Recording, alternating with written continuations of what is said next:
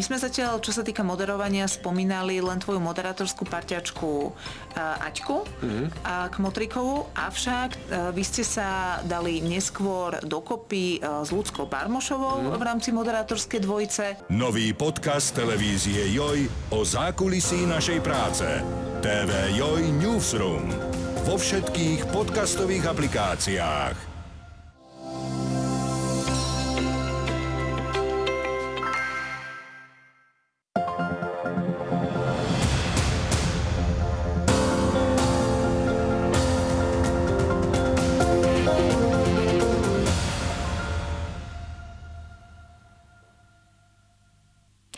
Miliardy eur z Bruselu na pomoc Ukrajine na teraz uviazli. Vladimír Putin medzi tým povedal, že sa nezastaví, kým nedocieli denacifikáciu, demilitarizáciu a neutralitu Ukrajiny.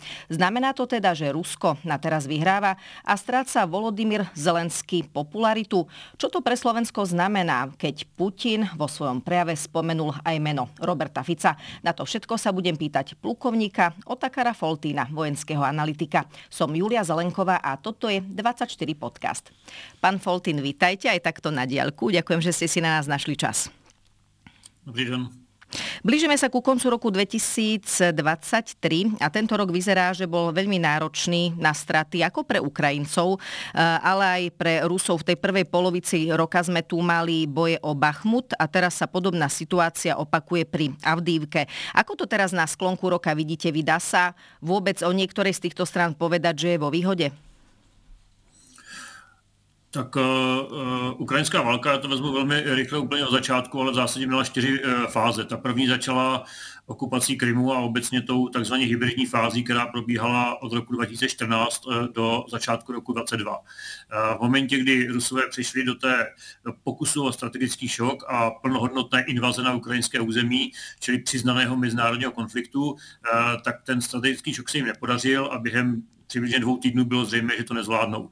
Eh, v ten okamžik nastoupila třetí fáze, manévrová, eh, když se ukrajinské armádě podařilo eh, necelou polovinu těch do té doby okupovaných území osvobodit. Zejména měli zásadní operační úspěchy v oblasti Charkova a Chersonu. V momentě, kdy ale tu necelou půlku zemi osvobodili, tak se ta vojska stisnala do podstatně menšího prostoru a nastala ta čtvrtá současná fáze, což je opotřebovací konflikt. To znamená, ty armády v tento okamžik eh, už eh, příliš nemanévrují, eh, jsou zakopány v polních opevněních a ukrajinská armáda, a to už dostáváme do letošního roku, se v létě a na podzim pokusila o ofenzivu směrem na jih. Pravděpodobným cílem, který byl hm, v zásadě zjevný, tak bylo přerušení pozemního spojení mezi Ruskou federací a okupovaným Krymem tam ukrajinská armáda sice eh, prorazila několik liní eh, ruského pevnění, ale celkového operačního úspěchu nedosáhla a v zásadě v tento okamžik eh, je ten konflikt do značné míry zavázaný na oběma stranách v rámci opravdu extrémně silných polních opevnění. Bitvy o Bachmut a nyní o Avděvku, které jste zmiňovala, tak v zásadě byly pokusy ruského velení dosáhnout nějakého mediálně prezentovatelného úspěchu. Eh, Bachmut v zásadě je menší okresní město, které nemělo žádný velký operační význam, eh, nicméně za cenu obrovských ztrát ho Rusové dobili. Eh, Avdějevka dobyta nebyla, leží na poměrně důležitějším místě z hlediska dopravních uzlů, nicméně ani ohrožení Avdějevky není pro ukrajinskou obranu nějakým zásadním problémem. V tento okamžik ta válka je v stavu, kdy obě dvě strany eh, zhánějí maximální množství munice a eh, mobilizovaného personálu. Niektorí analytici hovoria, že tá vdívka je dôležitá pre Putina pred prezidentskými voľbami. Na druhej strane žiadnu veľkú konkurenciu nemá. Ako sa na to dívate vy?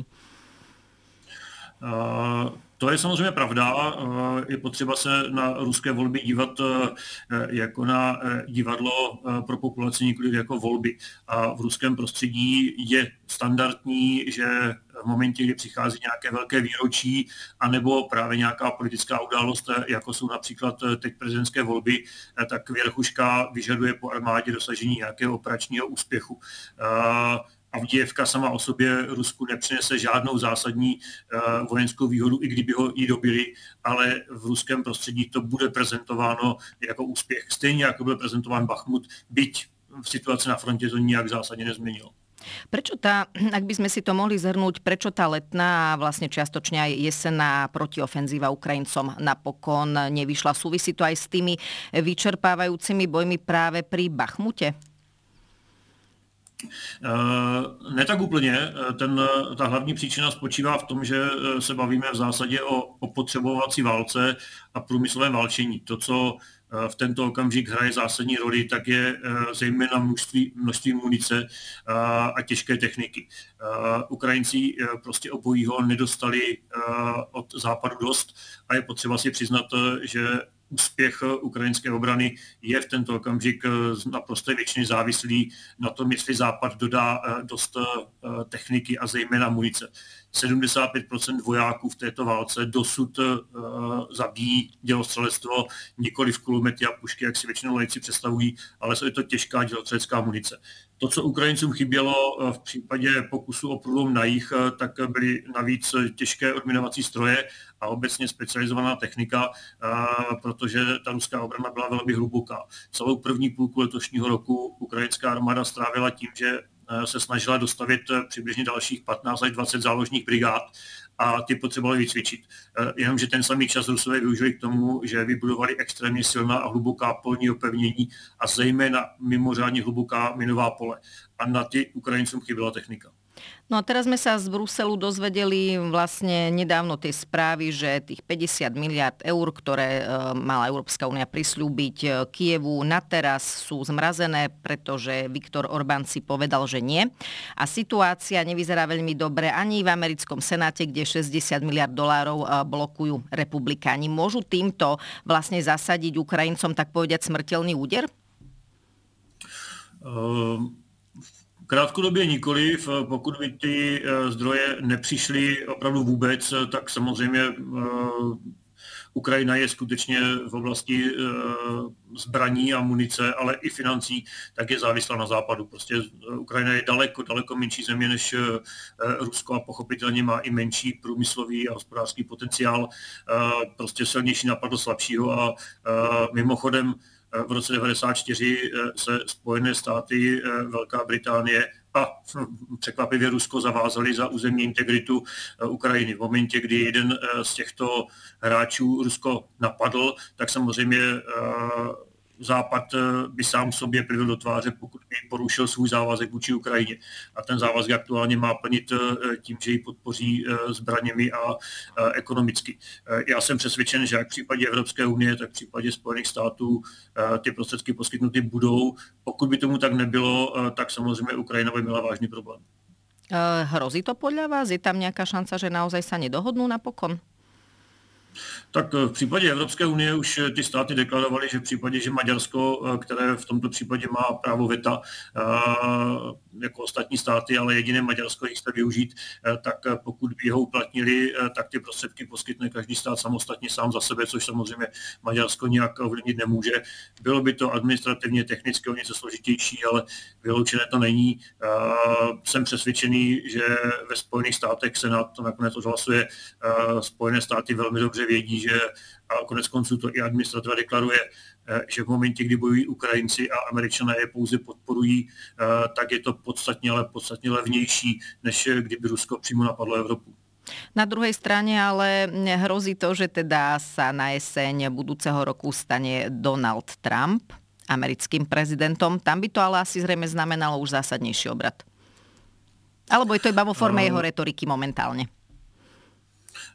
Tak je to ve formě retoriky a hlavně ten obrat eh, a ten důvod, proč eh, Rusko i v minulosti eh, různými způsoby v zásadě preferovalo Donalda Trumpa jako amerického prezidenta, tak byl dán tím, že Donald Trump je nepředvídatelný pro všechny a včetně sebe sama. To znamená ten zmatek, který vnáší do jak americké administrativy, tak do spojeneckých závazků a v zásadě i retorikou vůči NATO, tak ten zmatek, který do toho vnáší, tak samozřejmě Rusku extrémně vyhovuje. Ono se vůbec nedá říct, že by Trump nějak zásadně otočil současnou podporu Ukrajiny, ale už samotný fakt, že to je nejisté, jestli by v ní pokračoval a je to podporované i současnou retorikou, tak samozřejmě Rusku velmi vyhovuje. Je už, tak povediať, svet troška z Volodymyra Zelenského možno unavený, že už je tým konfliktom sú ľudia vyčerpaní, aj tie jednotlivé krajiny majú svoje problémy a prestali sa o tú Ukrajinu postupne zaujímať a možno aj v tieni konfliktu, ktorý je teraz v Izraeli? Eh, samozřejmě, že to není ani tak eh, prezidentem Zelenským, ale je to naprosto přirozený proces v momentě, kdy reagujete na nějakou zásadní krizi. Tam má vždycky heroickou fázi obrovského vzepětí, která eh, v zásadě velmi rychle mobilizuje psychologický potenciál toho napadeného a pak samozřejmě těch, kteří mu chtějí pomoci, ale pak nastupuje stagnace a, a útlum. To znamená, i z tohoto pohledu to dále podporuje mediální fakt daný tím, že v momentě, kdy nějaký konflikt vidíte v tento okamžik už téměř dva roky, tak samozřejmě tam nějaká únava nastává a konflikt v Izraeli to samozřejmě mediálně překrývá.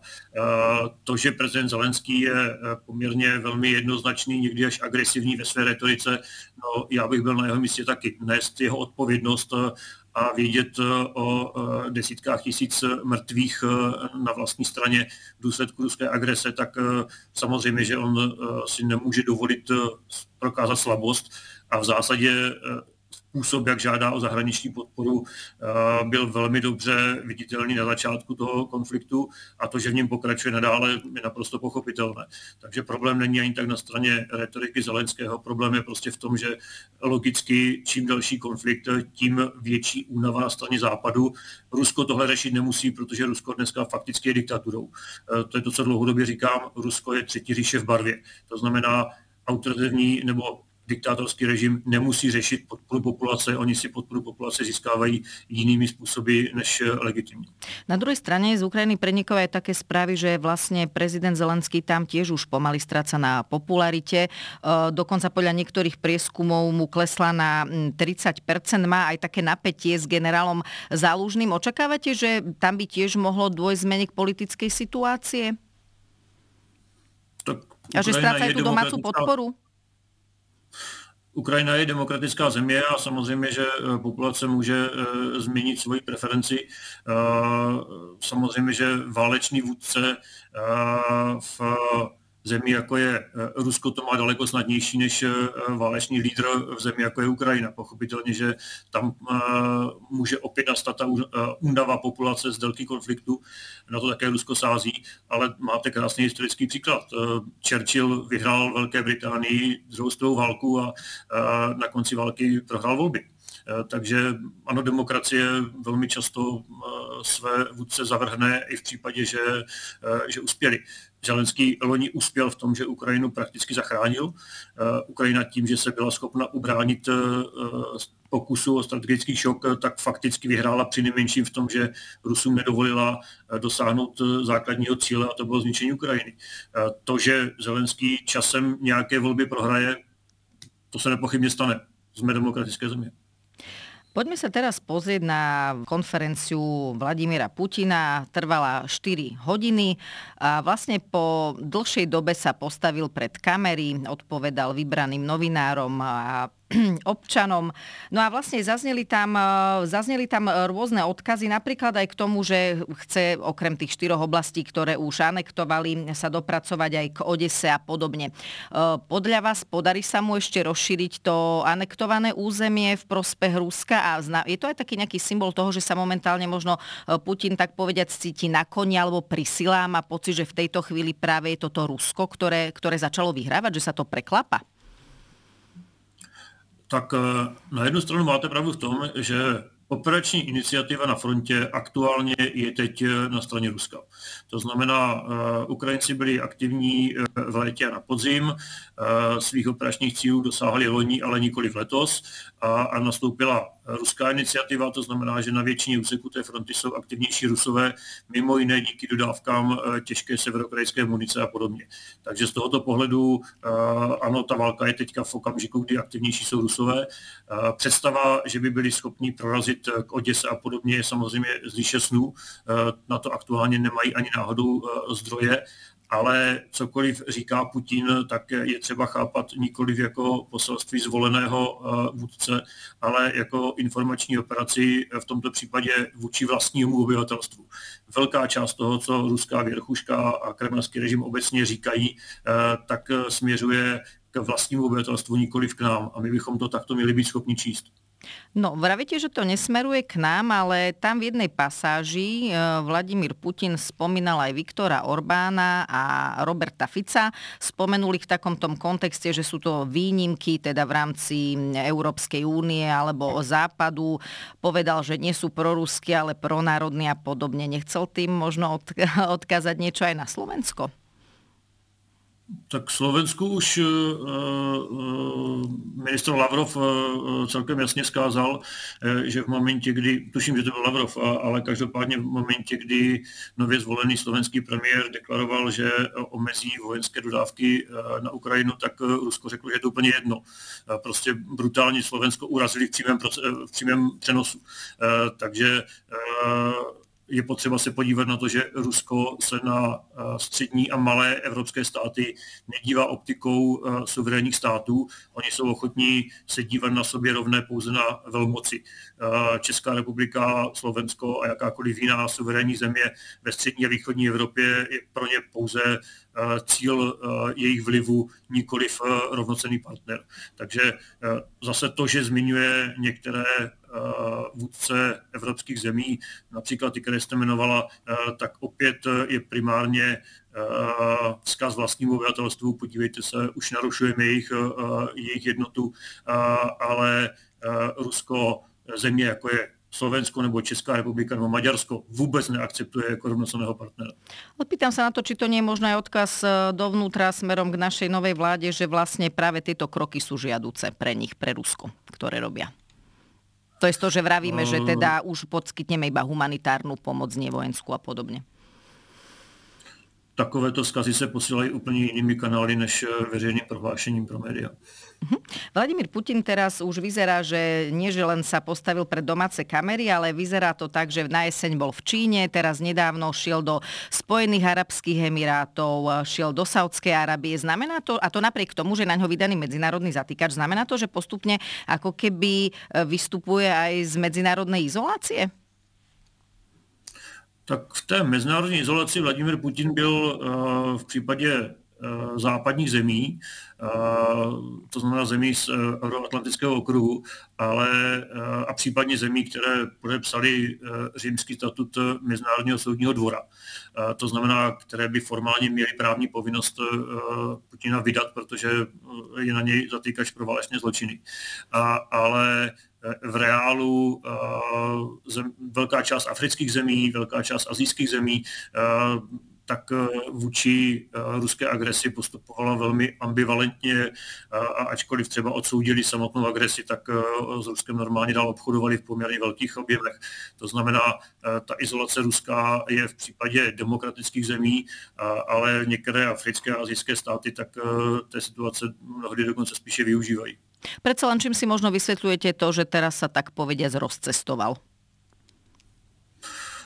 Určitě máte pravdu v tom, že je to určitá změna v jeho dosavadním přístupu, protože vlastně prvního 1,5 roku války necestoval vůbec nikam a troufám si tvrdit, že ani drtivá většina jeho nejbližších spolupracovníků neměla přehled o tom, kde se aktuálně nachází. To, že teď vycestoval, tak je určitá reálná změna v přístupu, která není bez zajímavosti. Vráťme sa ešte k tej mojej predošlej otázke, ktorá sa týkala Odesy. Je to podľa vás reálne, že získajú aj túto oblasť? V případě Oděsy by eh, eh, ruská armáda potřebovala zásadní podporu eh, ruského námořnictva. Ukrajincům se ovšem podařilo ruské námořnictvo poměrně velmi efektivně vytlačit z Sevastopolu. Dokonce poškodili nejenom některé důležité lodě, ale zejména třeba přístavní doky, což působí jako detail, ale ve skutečnosti to poměrně velmi zásadně omezilo akceschopnost černomorské flotily, protože Rusové mají velmi omezenou možnost opravovat svoje lodě, ať už poskožené nebo, nebo opotřebované. Bez této schopnosti je vyloďovací operace v oblasti Oděsy opravdu z snů. Tuto kapacitu v tento okamžik ruské námořnictvo zřejmě nemá a je otázka, jestli ho kdy mít bude. Ukrajinci i díky dodávkám západních protiledních raket velmi výrazně posílili obranu Oděsy a v tento okamžik opravdu nevidím, že by v nejbližší době byli schopni Rusové vyloďovací operace v oblasti Oděsy. Podle mě je to v tento okamžik nereálné. My jsme tu už spomínali aj tie voľby, ktoré majú byť v marci. A očakávate, že jednoducho tie voľby prebehnú aj na anektovaných územiach? Ako to reálne môže vyzerať? Předpokládám, že eh, se budou snažit, aby proběhly i na anektovaných územích, protože ty území označují, ta území označují za ruská. To znamená, pro propagandistické účely budou chtít, aby tam volby eh, probíhaly. Pokud pominu fakt, který je Rusku úplně jedno, že to je hrubé porušení mezinárodního práva, eh, tak ale to je konec konců celá ta agrese, tak eh, samotný fakt, eh, že se pokusí nějakým způsobem ty volby organizovat i na okupovaných územích, tak je pravděpodobně jistý. Předpokládám, že to přinejmenší bude v Luhanské a Doněcké oblasti, které se nazývají Luhanská a Doněcká lidová republika, ale z hlediska legitimity i legality těch voleb je úplně irrelevantní, jak dopadnou. Čo znamená pre Ukrajinu to, že Brusel teda schválil otvorenie prístupových rokovaní do Európskej únie? Je to nejaké povzbudenie? Na druhej strane musí byť veľmi náročné uh, vlastne spustiť celý tento proces v čase, keď na vašom území prebieha vojna. Ako si to vieme prakticky predstaviť? To každopádně náročné je, ale zase je potřeba si uvědomit, že je to především psychologické poselství. Důvod, proč Ukrajina je v situaci, v jaké je, tak je prostě ta, že Ukrajina nechtěla být součástí ruské e, sféry vlivu a chce patřit e, k Evropě. E, takhle jednoduché to je a Evropa tím letím vysílá, vysílá signál, ano, ty vaše oběti nejsou zbytečné, máte šanci se stát součástí Evropy. Že Ukrajina velmi pravděpodobně ještě dlouho nebude splňovat všechny parametry, zejména ekonomické, to je asi zřejmé i samotným Ukrajincům, ale ty přístupové rozhovory si zaslouží možná daleko víc než my všichni ostatní evropské státy, protože oni za to zaplatili krví, opravdu hodně. A ještě bych si dovolil jednu připomínku. Občas nějaký politik řekne, že Ukrajina vlastně tím, že chce být součástí západu a ne ruského vlivu, tak Rusko vyprovokovala. Tak tím zároveň říkáme, že jsme i my, Češi a Slováci, vyprovokovali Rusko k tomu, že jsme v roce 89 svrhli komunistický režimy a chtěli jsme být součástí Evropy. Znamená to, že Rusko v budoucnosti bude mít právo zaútočit i na nás? No asi ne. Takže úplně stejně je potřeba dívat se na Ukrajinu, která nechtěla být součástí ruské sféry vlivu a Evropská unie teďka říká, to vaše úsilí a ta, ty vaše oběti nejsou zbytečné. Vy sa ako vlastne z Česka dívate na momentálne e, vzťahy Slovenska a Ukrajiny tým, že vlastne e, nastúpil ako premiér Robert Fico. E, vyzerá to na zásadný obrad nielen v tom, že vlastne už im nebudeme poskytovať vojenskú pomoc, ale napríklad Eduard Hegert vycestoval do Buče. Premiér Fico sa má začiatkom roka stretnúť s Denisom Šmihalom na pohraničí. Už aj toto napríklad signalizuje úplnú zmenu toho prístupu? Víte, já jsem mm, pořád eh, voják, takže jakkoliv v vašem pořadu hovořím sám za sebe a ne za, za žádnou instituci, tak eh, přece jenom mám nějakou, eh, řekněme, profesionální ostýchavost komentovat konkrétní politické kroky. Takže vám odpovím, omluvám se obecně. Jakákoliv evropská země, a zejména pokud je v blízkosti Ruska a ze, geograficky a zejména pokud eh, se kdy v minulosti nacházela přímo ve sféře ruského vlivu, což jsou všechny země Varšavské smlouvy, tak eh, by si měla velmi důrazně uvědomit, eh, že Rusko se zastaví pouze tam, kde je zastaveno. Pak, když jakákoliv evropská země bude oslabovat evropskou kohezi, tak velmi pravděpodobně bude dalším cílem, respektive už jim je, ty takzvané hybridní operace, jak se jim říká, tak samozřejmě dlouhodobě probíhají na území středních a východoevropských států. A Rusko znovu zaprvé nerespektuje nás ani Slovensko jako partnery, dívá se na nás pouze jako na potenciální oběti. A v tento okamžik ten, kdo reálně bojuje a zastavuje hrubou sílu Ruska, je Ukrajina.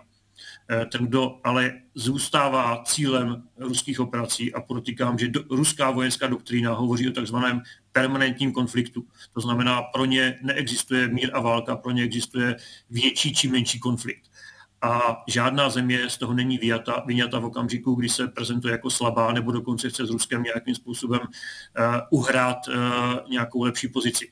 Uh, pouze se stává užitečným nástrojem pro ruské hybridní operace a rozvracení evropské koheze. Takže keď sa v ruskej štátnej televízii aj od ich komentátorov objavujú vyjadrenia, že majú záujem, aby sa ruské hranice posunuli až k Slovensku, Maďarsku či Polsku, mali by sme to brať vážne? Eh, to stoprocentně můžete brát vážně, protože přesně, eh, přesně takhle to myslí. Eh, přesně o tohle jim jde.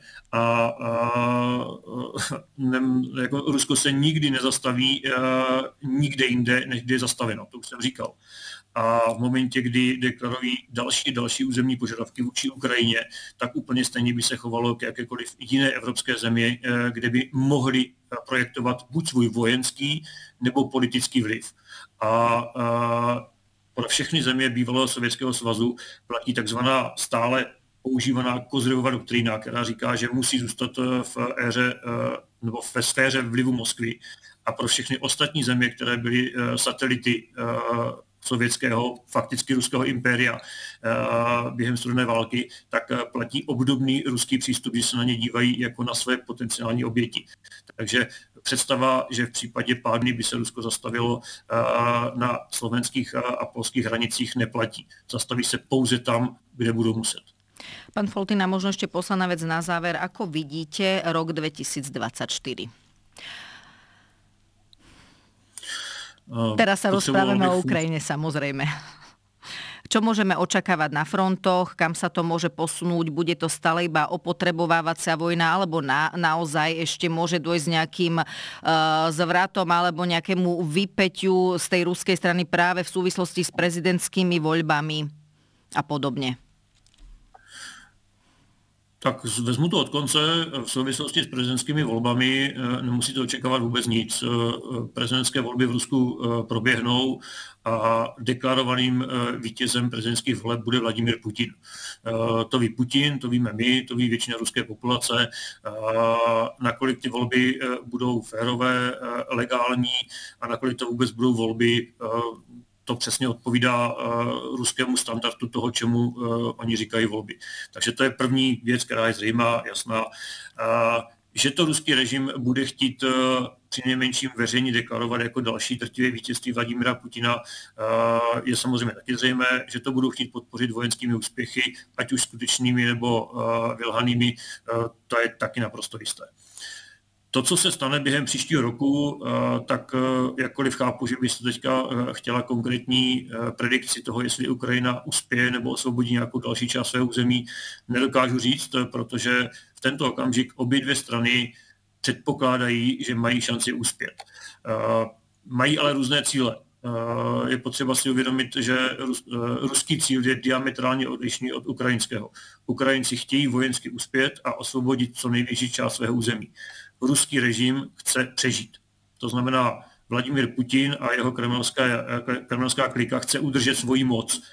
Jak velké území Ukrajiny u toho budou okupovat, je méně důležité. Důležité je, jestli nebude ohrožena jejich moc. Tím pádem oni si nemohou dovolit prohrát, protože, a už jsem to říkal mnohokrát, ruská populace odpustí svému carovi, v tomto případě Putinovi, brutalitu, vraždění, kradení a lhaní, ale neodpustí mu slabost. Další výrazný vojenský neúspěch ruských e, vojsk na Ukrajině přímo ohrožuje stabilitu Putinova režimu. Takže ruský režim má prostě jiný cíl než ukrajinský, ale v obou dvou případech platí, že e, tím úplným základem je průmyslová schopnost podporovat armádu opravdu brutálně obrovskými dodávkami munice. Ukrajina v tomto zcela závisí na západu. Rusko má taky zásadní problémy. Ten samotný fakt, že muselo prosit Severní Koreu, aby mu dodalo munici a Severní Korea to udělala, tak se v zápětí velmi rychle projevil na bojišti.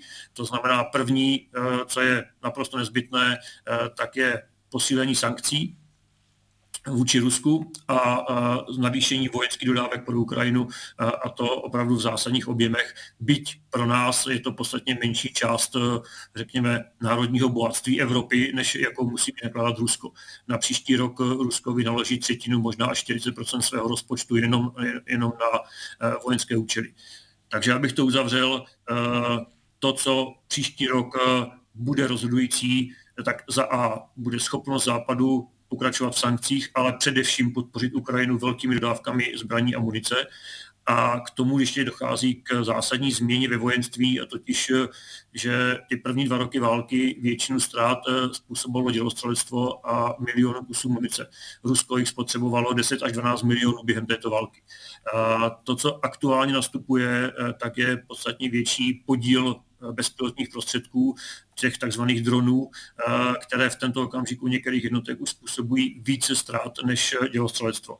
Eh, takže mimo to, že potřebujete opravdu masivní dodávky zbraní, potřebujete se i přizpůsobit tomu, že velmi rychle jde dopředu používání bezpilotních prostředků a příští rok uvidíme eh, naprosto zásadní zvýšení nejenom jejich množství, už teď eh, jsou měsíčně používány desítky tisíc dronů eh, a spotřebovány, ale i jejich sofistikovanost, schopnost operovat v sítích a schopnost odhalovat rušení. Toto bude velmi brzo na bojišti rozhodující schopnost.